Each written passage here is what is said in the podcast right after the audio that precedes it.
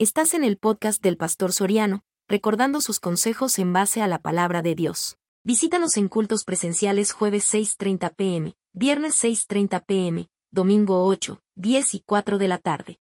¿Cómo es su nombre? José. Muchas gracias. Se llama mi nieto, entonces no me voy a olvidar. ¿Verdad, José? Y ahí se llama también el, de, el de Génesis, también el que huyó, el que no se quiso. ¿Ya leyó esa parte usted? Ojalá usted esté de esos tipos de José que corra ante la adversidad, ¿verdad? No se quede parado. Bienvenido, José. Bueno, estamos ahí. Padre y buen Dios, te doy gracias en esta hermosa tarde. Gracias por hablar de la familia y gracias por seguir hablando, Señor, del pacto que te agrada a ti en la familia. Gracias porque sabemos que el matrimonio, sabemos que los hijos, sabemos que el núcleo familiar, sabemos que la familia es la base de la sociedad. Pero hoy en día la familia está en peligro de extinción porque nadie quiere cuidarla ni nadie quiere fomentarla. En el nombre de Cristo Jesús hemos orado. Amén y amén. Nosotros dijimos en el versículo 12 que ese asunto de cuando el día decrece y la oscuridad viene era un símbolo de cómo la vida se puede ir tan rápidamente. Hablábamos del cuidado que nosotros debemos de tener cuando nos creemos jóvenes y creemos que nunca van a llegar a ancianos, que nunca van a llegar a edades adultas.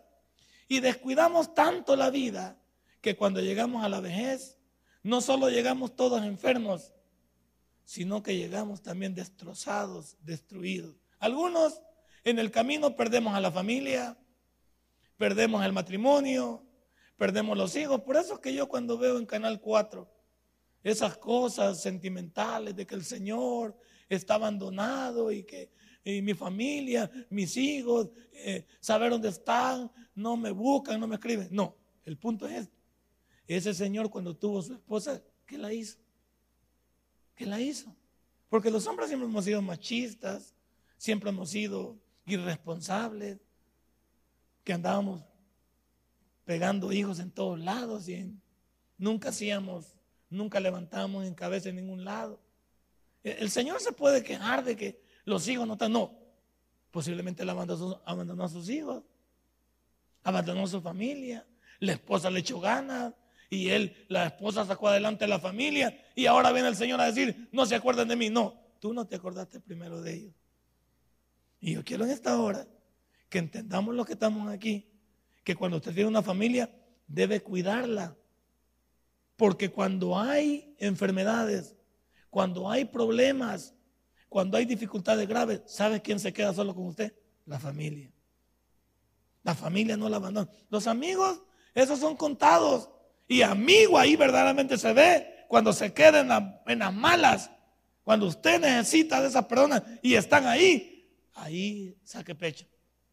Entonces cuando nosotros tenemos el recorrido, de acuerdo al versículo 12, de no descuidar que la vida se va como el viento. Que la vida hoy es y mañana, que hace que tenía yo 15 años. Y me acuerdo perfectamente de mis años mozos, de aquello que iba, de aquellos sueños que yo tenía, aquellas expectativas, de aquellas situaciones que me estaba tratando de, llegar a noveno grado. Estaba tratando de ver qué, qué bachillerato iba a agarrar. Tenía grandes expectativas de salir de la pobreza. 15 años y ahora tengo 55 años. Ya pasaron 40. Y a esta altura puedo decir yo, bendito sea Dios, que muchas de las cosas con las que soñé las conseguí. Gracias a Dios, no, no, no es a mí. Le, le eché ganas a la vida, sí. Me equivoqué, sí. Hice daño a muchas personas, incluyendo a mi familia, sí. Pero me recuperé, me sobrepuse. Dije yo, bueno, voy a pararme. Y Dios, que lo atrapa a uno y que lo ayuda, Él lo pone en su lugar a uno. Entonces, la juventud debe entender eso. Los padres de familia debemos de entender a quienes estamos educando. Hoy la educación no vale nada en este mundo. No sé por qué estamos tan descuidados. Y más la tecnología. La tecnología nos ha hecho más haraganes. Nos ha dividido la familia. Hoy cada quien tiene su Facebook y usted puede ver que la señora está allá con su Facebook. El señor está aquí con su Los hipótesis allá con su Facebook. La niña allá con.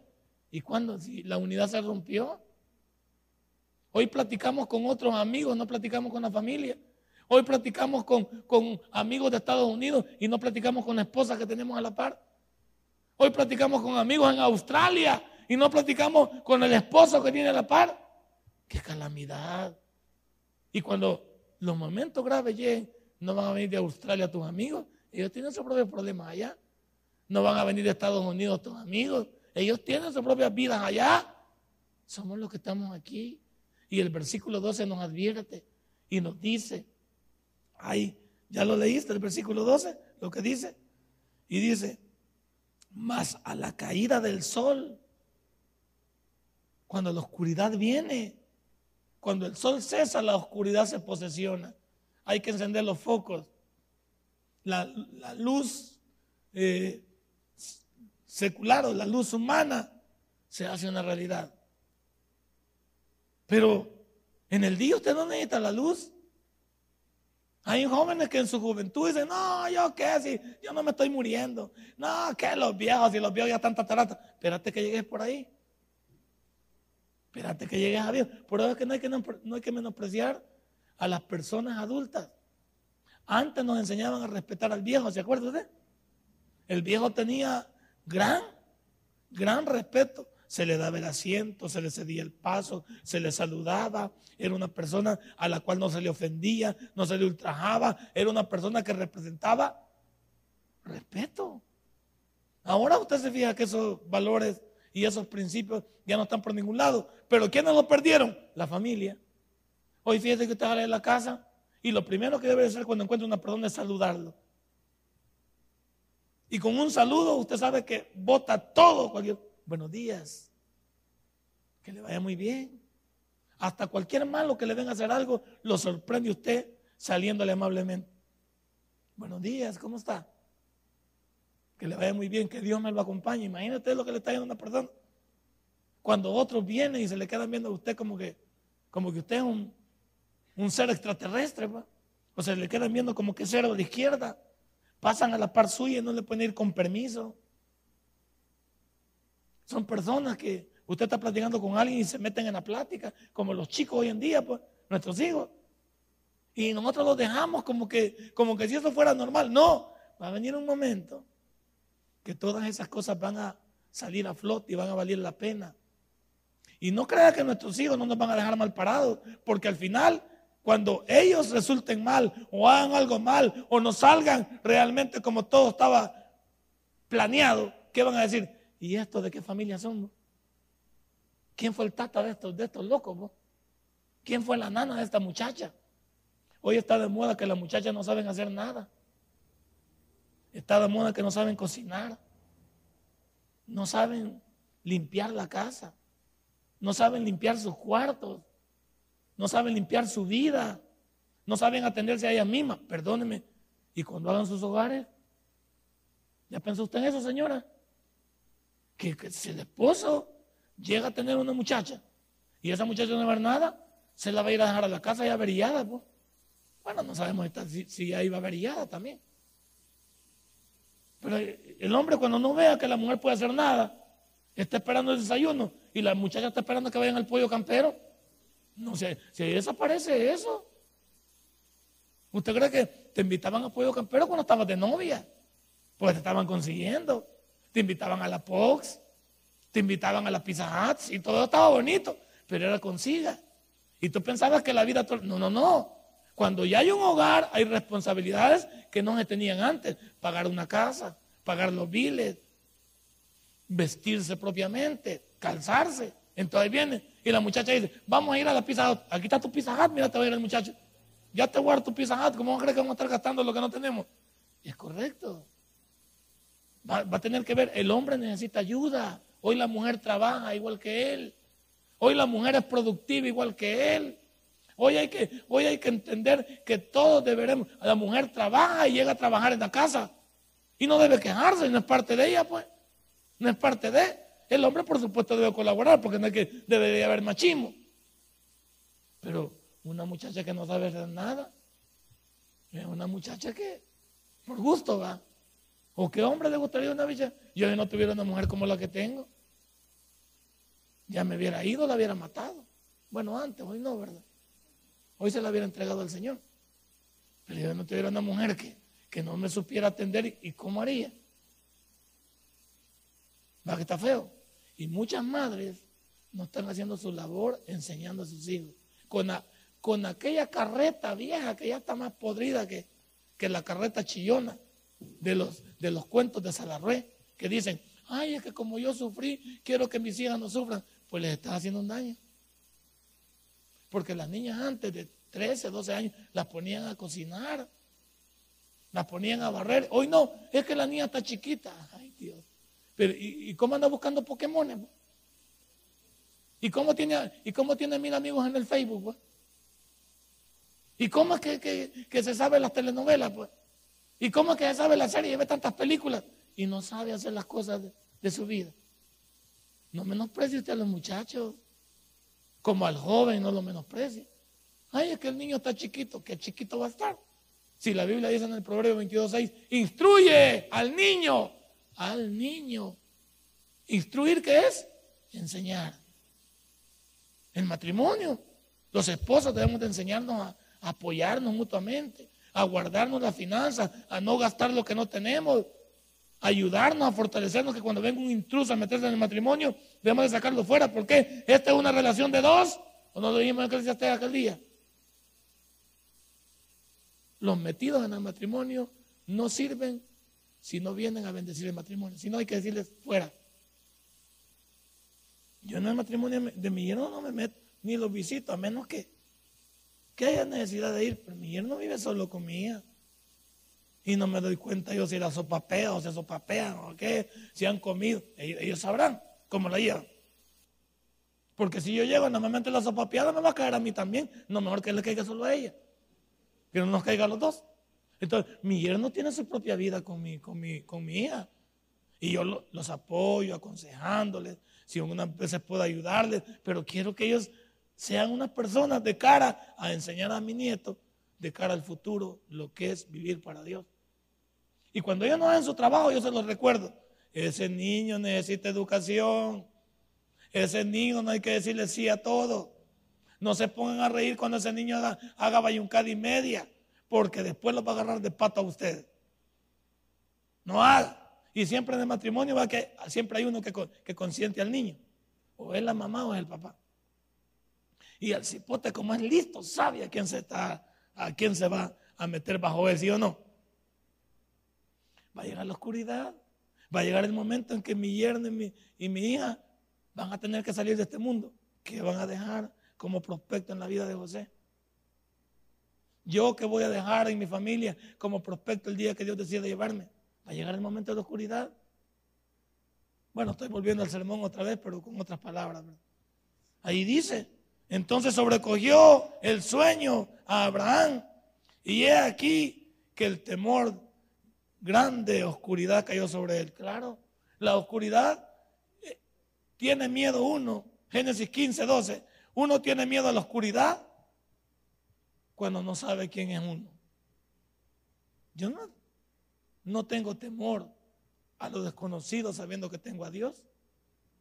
Yo tengo, no tengo temor luchar por lo mío, saber que tengo a Dios y tengo mis atributos también. Para eso me preparé en la vida secular también, pues. Uno no se prepara de profesional solamente para, para bendecir a otros para bendecirse uno mismo bendecir a lo, de uno. Eso es importante. Eso es importantísimo. Entonces, ¿por qué te va en tus años? Eh, yo me preparé para mis años en esto que estoy viviendo, porque sé que son los años más difíciles. Quizás eh, sufrir de niño no es tanto como sufrir de viejo, ¿sí o no? Sufrir de niño llora y todo, y después, como puede en la vida, sobresale. Pero sufrir de viejo un viejo enfermo en la cama, en su cama de habitación donde no tiene nadie que lo cuide. Un viejo lleno de, imposibilidades que no tiene quien, quien, lo atienda, quien le prepare una su sopita,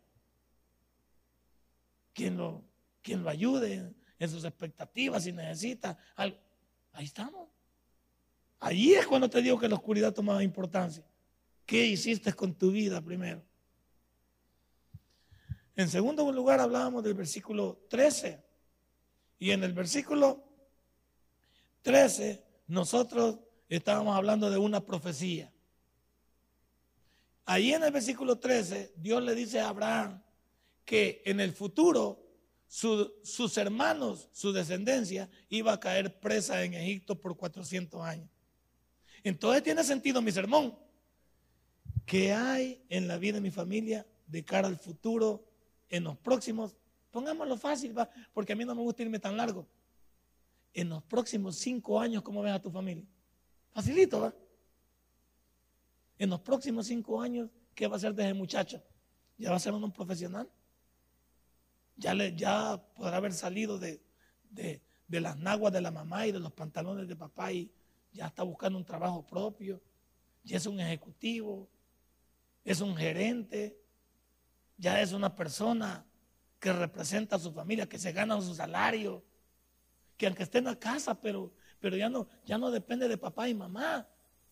Ya él puede, puede, puede incluso colaborar en la familia, comprando una su canasta básica, apoya a, apoya mamá, apoya a papá con una canasta, apoya con un recibo eh, de pago de, de biles de la casa. Y es productivo el muchacho. No, no estamos criando un marranito para después quebrarle y sacar el pito. No, pero amor genera amor o no genera amor. ¿Sí? Aquí hay una profecía. ¿Cómo ves a tu familia en el corto y a largo plazo? ¿Ya te, ya te lo clavaste aquí? ¿Cómo ves tu matrimonio en el corto y largo plazo? ¿Crees que tu matrimonio, si ahorita no sobrevive, va a sobrevivir en el futuro? No, hombre. El matrimonio es como la planta, hay que regarlo todos los días. Hay que abonarlo. Hay que quitarle las, ¿cómo se llama? La maleza. Y hay que quitarle también, no solo la maleza, los, los popos, las hormigas, los, chapulines. Hay que quitarle todo lo que le afecta. ¿Sí? Porque si no haces eso, tu matrimonio está condenado a desaparecer. ¿Y qué pasa? Hijos sin papá y sin una mamá. Hijos que se van una semana con el papá, otra semana con la mamá. Papá pelea, papás peleados y echando al peito a sus hijos, utilizándolos como martirio para el uno y para el otro. No quieren que se vuelvan a casar más adelante. Ellos, si ya deshicieron su vida, quieren deshacerla completamente. Ey, piensa en tu, piensa en tu vida. Piensa en tu matrimonio. Ves que los versículos tienen sentido. Aquí habla de 400 años, pero nosotros no vivimos 400 años para verlo. Hablemos de los próximos cinco años. ¿Cómo, ves, ¿Cómo te ves tú en los próximos cinco años? Señora, avívese. Esa niña le dice que no quiere estudiar. No, hombre, si es que no, no es que ella quiera. Bueno, sí, antes le decían a uno, si no quieres estudiar, aprende un oficio. Y si no, decía, si no querés estudiar ni aprender, te voy a zampar al cuartel. Y a vos le decía a la bicha, te voy a zampar un convento para que seas por lo menos monja. Ahí te arreglas con oscura, por lo menos ahí no. Vamos a saber qué hacer. Los padres de uno siempre le buscaban algo a la vida. Hubo un momento en mi vida que a mí no me gustaba estudiar. Yo lo, confieso, al principio de mi vida no quise ir a la escuela, por eso me retrasé. Y yo me iba a, tirarle a los garrobos y a las iguanas al, río. Y mi, abuela era, pero, pero mi abuela era analfabeta, pero era lista. Se consiguió dos guardias nacionales y me mandó a talonear. Este bicho le digo, allá está por la 3 de mayo, ahí por el cine, cine Maya. Por ahí vivía yo. Y la J. Brown me quedaba cerca, pero yo no iba ahí. Me iba allá a tirarle a, a los garrobos y mi mamá consiguió dos guardias. Y allá me estaban esperando los guardias en una salida. Y yo, como no? Pues sí, pensé que la guardia estaba buscando ahí medio. ¿Vos te llamas Nelson? Sí, le digo yo. Pues a vos te andamos buscando. Cuando me dijeron así, se me atragantó la. Dije a tu abuelita que no te gusta ir a la, escuela. Me dijo. No, no, no sé qué decir. digo yo. Me asustaron. Y, mira, me dijo el, guardia. Ya ve cómo andaban esos, bien, bien de etiqueta con todo. Si no, si no querés ir a la escuela y tu abuela no vuelve a contactar, te vamos a llevar nosotros y allá lo primero que vamos a hacer es pegarte una penqueada de vida y noche. Así que pensarlo. Y yo me las quedaba viendo. Quedé mudo, pues. Bien lista mi abuelita, ¿verdad? Y ahí viene mi abuelita y me dijo, ¿qué pasó? Me dijo, ¿por qué venís pálido? Me dijo. Pues mandaste a dos guardias ahí, le digo, y me han asustado. Y ellos me van a parar una gran penqueada si vos vas otra vez a quedarte con ellos. Pues si no vas a estudiar, la señora estaba, ella era analfabeta, pero no quería que sus nietos fueran analfabetas. Yo por eso bendigo a mi mamá. Mi mamá, después de Dios, a mi abuela, yo le debo mi título universitario porque ella sembró en mí ponerme a estudiar cuando ahí te ponían a aprender un oficio o te ponían eh, a, hacer algo, pero, pero no a estudiar. Y mi abuela me puso a estudiar. Y yo soy un profesional gracias a ella, por eso que yo cuando menciono a mi mamá, menciono a mi abuela. Mi mamá se molesta y me dice, vos no me es que yo no he vivido contigo, mamá, a ti te respeto. Te amo y te quiero, pero perdóname, mamá. La del cuento fue mi abuela porque con ella nos dejaste. Y mi abuela nunca vio lo que tú estás viendo. Y todo lo que te doy a ti, se lo debería haber dado a mi abuela. Así que no, no digan nada mejor. Todos los créditos se los lleva a mi abuela porque una persona analfabeta que puso a estudiar a una persona para que se superara. Entonces mi abuela, ¿cómo veía en el futuro a su nieto? Cuando nos íbamos a acostar, mal comidos, ella me decía, sufra hoy, Nelson, para que en el futuro pueda sonreír y pueda hacer lo que usted quiera. Esa palabra nunca la voy a olvidar. Que nos acostábamos, tal vez con hambre, y me decía, sufra hoy. En el futuro, cuando usted supere y salgamos de la pobreza, va a ver. Y me decía, el hombre no porque nació pobre debe morir pobre, me decía la vieja. No como hoy que andan pidiendo oportunidades. Fíjate que esta gente le dan zapatos y cuadernos y la gente tiene para comprar celulares, pero no tiene para comprar zapatos y cuadernos. ¿Va a creer usted en este país? Toda la gente que ve usted tienen Sky, tienen, tienen Claro TV, tienen pantalla y no tienen para comprarle a sus hijos. No inventemos. En este país estamos locos y todo lo queremos que la gente nos lo dé. Cuando todo viene fácil, no se cuida. Pero cuando le cuesta a uno, eso sí se cuida. En mi tiempo nadie, nadie nos ayudó era, peor que hoy. En mis tiempos no había tecnología, había que ir a, la biblioteca a consultar un libro que ya lo habían agarrado unos a las 8 de la mañana y lo soltaban hasta las 12 del mediodía. Ya no teníamos que ir para la clase. No, por favor, no me diga de oportunidad. No me diga que, hoy estamos fregados y le echamos la culpa al gobierno. Todos los gobiernos han sido malos, ¿sí o no? Los que tenemos conocimiento. Si venimos de, gobiernos, de militares, no por eso se la guerra, pues. Todos malos. Y en este país ya probamos de todo ahorita. Ya probamos Arena, PCN, Arena, FMLN. ¿Quién queda? Nadie. ¿Quién queda? Nayib Bukele, si no sabemos si qué va a pasar, ni nos metemos con él. no sabemos. El ser humano cambia cuando está arriba. ¿Ya te fijaste? El ser humano cambia cuando está arriba. No pidas oportunidades. Las oportunidades, hay veces, sabías que uno se las fabrica y ve las oportunidades. Y cuando las ve, no las pierde. ¿Y hoy cómo anda la juventud? Quiere que todo se le sirva. ¡Momento! Hay que salir a buscarlo. Hay que salir a buscar trabajo. Hay que hacer un currículum. Hay que estar listo, hay que estar fogueado para dónde es el examen, dónde voy, dónde dicen que hay. Hoy ve la gran fila y dice, ay, ya estuvo que no me lo dieron. Semejante pesimista.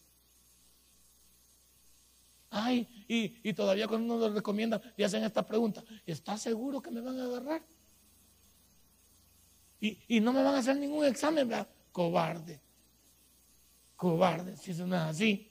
Siempre nos han hecho un examen. Yo un día fui a buscar, cuando yo me gradué de contador del Liceo de las Cunas, fui a buscar empleo a la constancia. Y le hacía, la constancia era, le hacían un examen perro a uno. Un examen como que era de universidad, de cinco horas le ponían un, le ponían un, balance a uno desordenado, todas las cuentas para ordenarlas, le hacían un examen psicológico, le hacían, le hacían un examen también de cultura general y luego le hacían un examen de los conceptos propios de contabilidad. Querían una persona ducha. Y uno desde que veía el examen se decepcionaba. Y no estaba bien preparado uno. Había unos que desde que habían el examen decían, voy al baño, ya no regresaban. No estaban, en aquel tiempo, no estaban preparados. Vean ahí, hay una profecía de 400 años de esclavitud. ¿Dios lo mandó a la esclavitud? No, ellos se metieron a, a Egipto. Ellos se metieron, José los llamó, pero José pensó que era que él iba a ser eterno. Y cuando José murió, los faraones no conocían a la familia de José. ¿Y qué lo hicieron? Nos metieron en Gosén. ¿Y qué hicieron? Les tuvieron miedo. Los hicieron esclavos. En la vida tuya y mía, si no tenemos propósito, algunos como familia seremos esclavos. ¿Cuánta gente anda sin ton ni son por la vida? Quieren, quieren salarios de, 600 dólares. ¿Y qué sabes hacer? Nada. Pero para, para pedir un salario, lo que le preguntan es, ¿qué sabe usted? Como yo cuando alguien me dice, pastor, ayúdeme a conseguir empleo. ¿Y qué podemos? De cualquier cosa. No, papá, a mí decime qué podés. Sos contador, sos secretaria, acabas de salir de abogado, sos marero. ¿Qué sos vos? Pues decime qué sos, por lo menos para llevar extorsión, pues. Dime qué puedes hacer. Porque yo no puedo mandar a una persona que no sabe hacer nada. Pero, ¿sabes qué es lo primero que preguntan? ¿Y ahí cuánto pagan? No preguntes cuánto pagan si no sabes hacer nada. Los, precios de antes, cuando uno ganaba, ¿cuánto era? Precios de hambre también siempre. El salario mínimo en mi tiempo era de 450 colones. Colones. Y te pagaban cuando te daba la gana. Pero uno salió adelante. Sí salimos adelante. ¿Por qué? Nunca nos agüitamos. Deme un dulcito ahí a la niña. Que no quiero verla mal y, y lleven agüita aunque sea la niña. Y ahí después me vale 15 el dulce. Pero después hablamos. Es broma, es broma, pero estamos ahí. Entonces, por es profecía. Toma el dulcito ahí, denle agua ahí algo. Entonces, ¿qué estoy diciendo, hermanos? Hermana Lilian, ¿qué estoy diciendo? Estoy diciendo yo, la profecía, la profecía. No, no hay que quedarnos solo hoy. La vida no es para hoy, la vida es para mañana, para pasado, para la otra semana, para el otro mes, para el otro año, para los otros años. Pero si no hay visión, si no hay visión, estamos mal. Vaya viendo en otro, ya que este volado va caminando, pero solo un dulce tenía. Entonces, va a tomar agüita, hermana, hoy tiene agüita. ¿va? Échela, pero en el pecho y no que échela en la boca bañándose está con el agua, como que agua bendita el volado.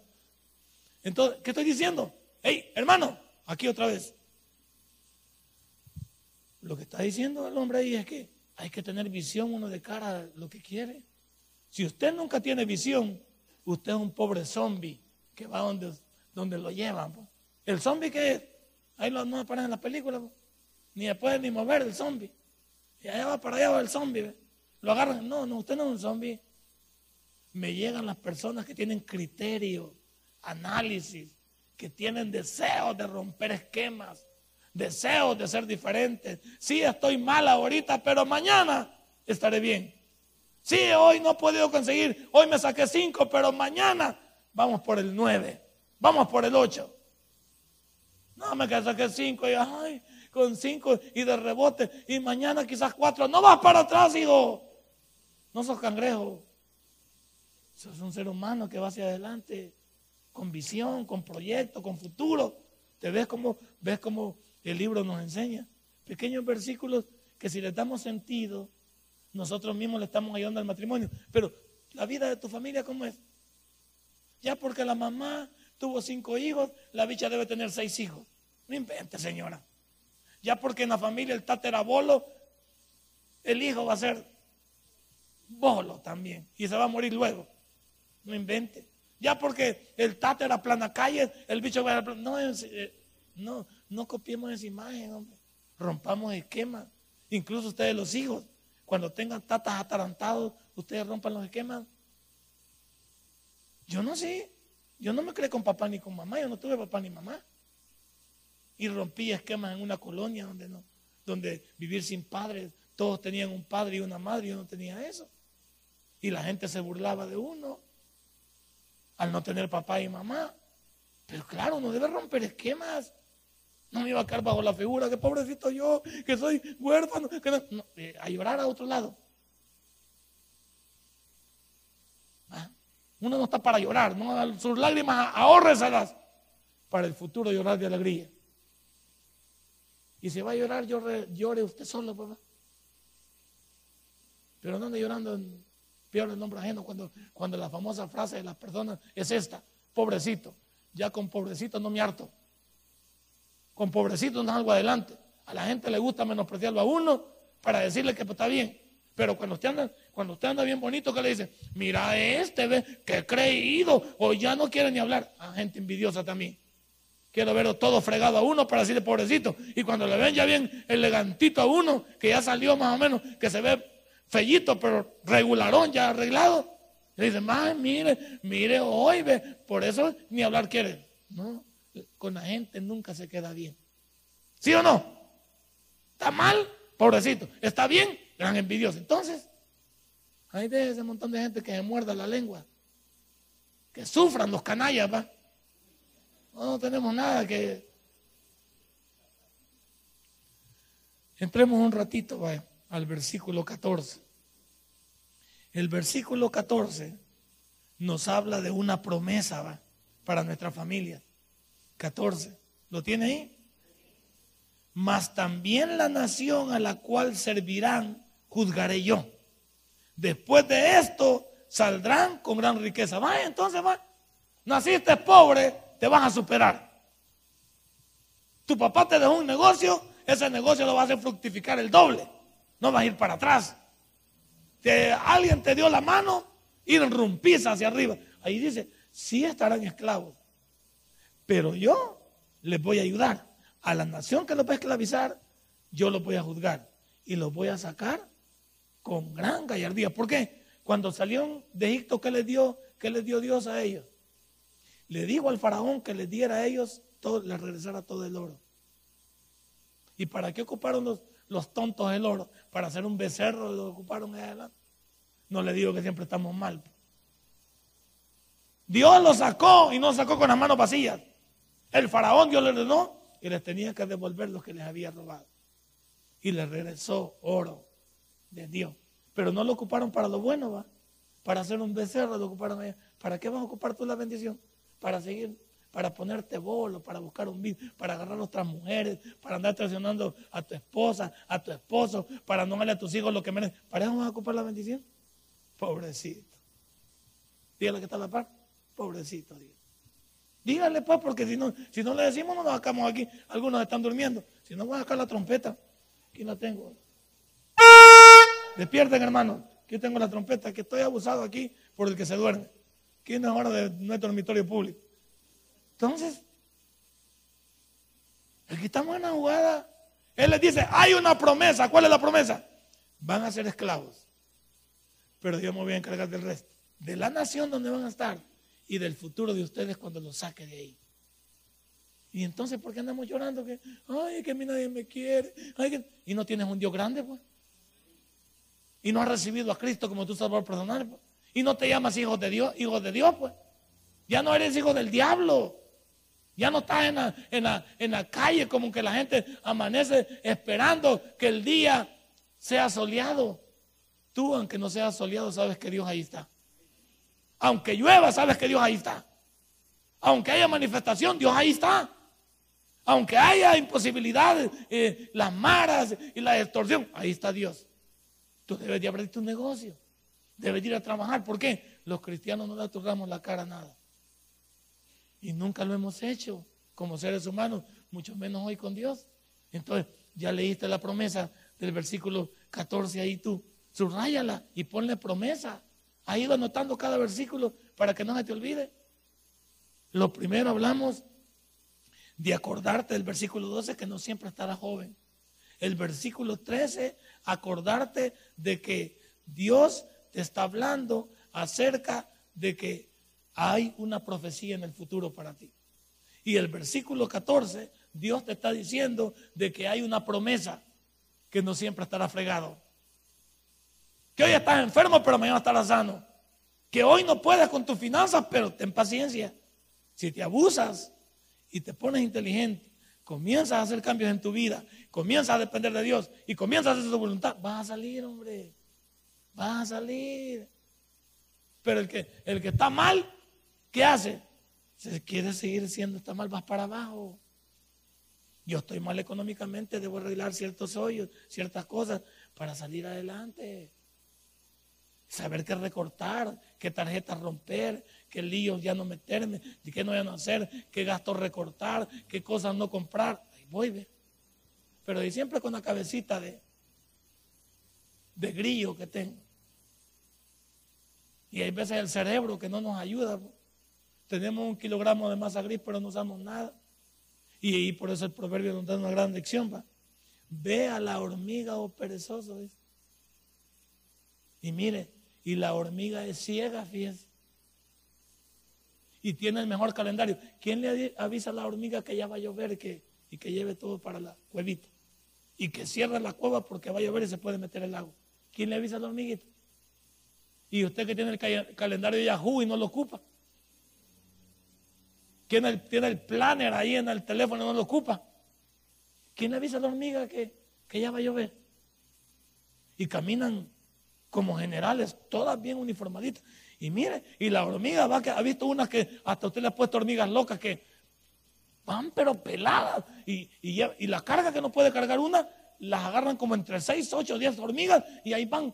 Se levantan un mosquito que quizás es, que es tres veces más grande que ellos, pues, peso, y se lo llevan. Y como pueden, lo zampan a la cueva. Nunca dicen, no cabe. Va que no dicen así la hormiga, no cabe. ¡Eh, ven a ayudarme, no que no cabe! Como pueden, lo zampan, va. El gran escarabajo los cortan en pedazos y lo zampan adentro de la cueva y ahí estaba. Se anda quejando de la hormiga.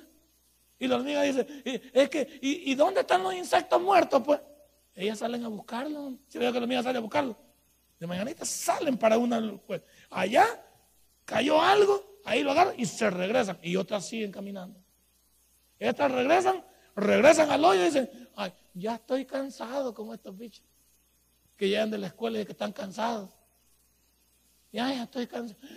Para ver televisión no están cansados estos bichos, ni para jugar esos juegos locos. Pero para demás están cansados. La hormiga llega a dejar y sale por otro viaje. Sale por otro viaje. Busa las hormigas, pa. Ahora, no quiero ofender a nadie. ¿De qué porte será el cerebro de la hormiga entonces? ¿De qué porte será el cerebro de la hormiga? Y nosotros nos la picamos que somos más que una hormiga que la pisamos, o la quitamos, o la agarramos. Fíjate que tan fácil es, cabal. Y la hormiga es más inteligente que nosotros. Por eso es el proverbio 6. Mira la hormiga. Perezoso. ¿Hasta cuándo has de dormir? Le pregunto. Hemos dicho que se acuestan a las 3 de la mañana y se levantan a las 12 del mediodía. Y, sabe que se acuestan. ¿Por qué se acuestan noche? Porque están orando ellos. Están orando y clamando por este país, poniendo a sus padres se quedan leyendo la Biblia, ven un comentario bíblico, hacen esto, por eso se acuestan noche. Y la verdad está bueno, se, acuestan noche porque están preparando sus exámenes, su materia que les está costando, viera cómo les hacen esto, vea que por eso se acuestan noche. Y usted lo sabe, bichos perdedores, bichos perdedores. Pero ¿quién tiene la culpa? La hormiga no da un buen ejemplo. Un animalito tan pequeño no da un buen ejemplo. Nos vamos a quedar aquí, pues, porque ya lo veo usted enojado. Porque yo le toqué su ego. Pero no, lo que este pastor quiere es informarle que la familia necesita un toque. Y el toque ya lo tiene usted dentro de usted, tiene a Cristo. Lo que usted necesita quizás no es un toque, una pescosada necesita quizás para avivarse. Pues. ¿Se ha fijado cuando uno andaba, ¿te acuerdas cuando andábamos marihuanados?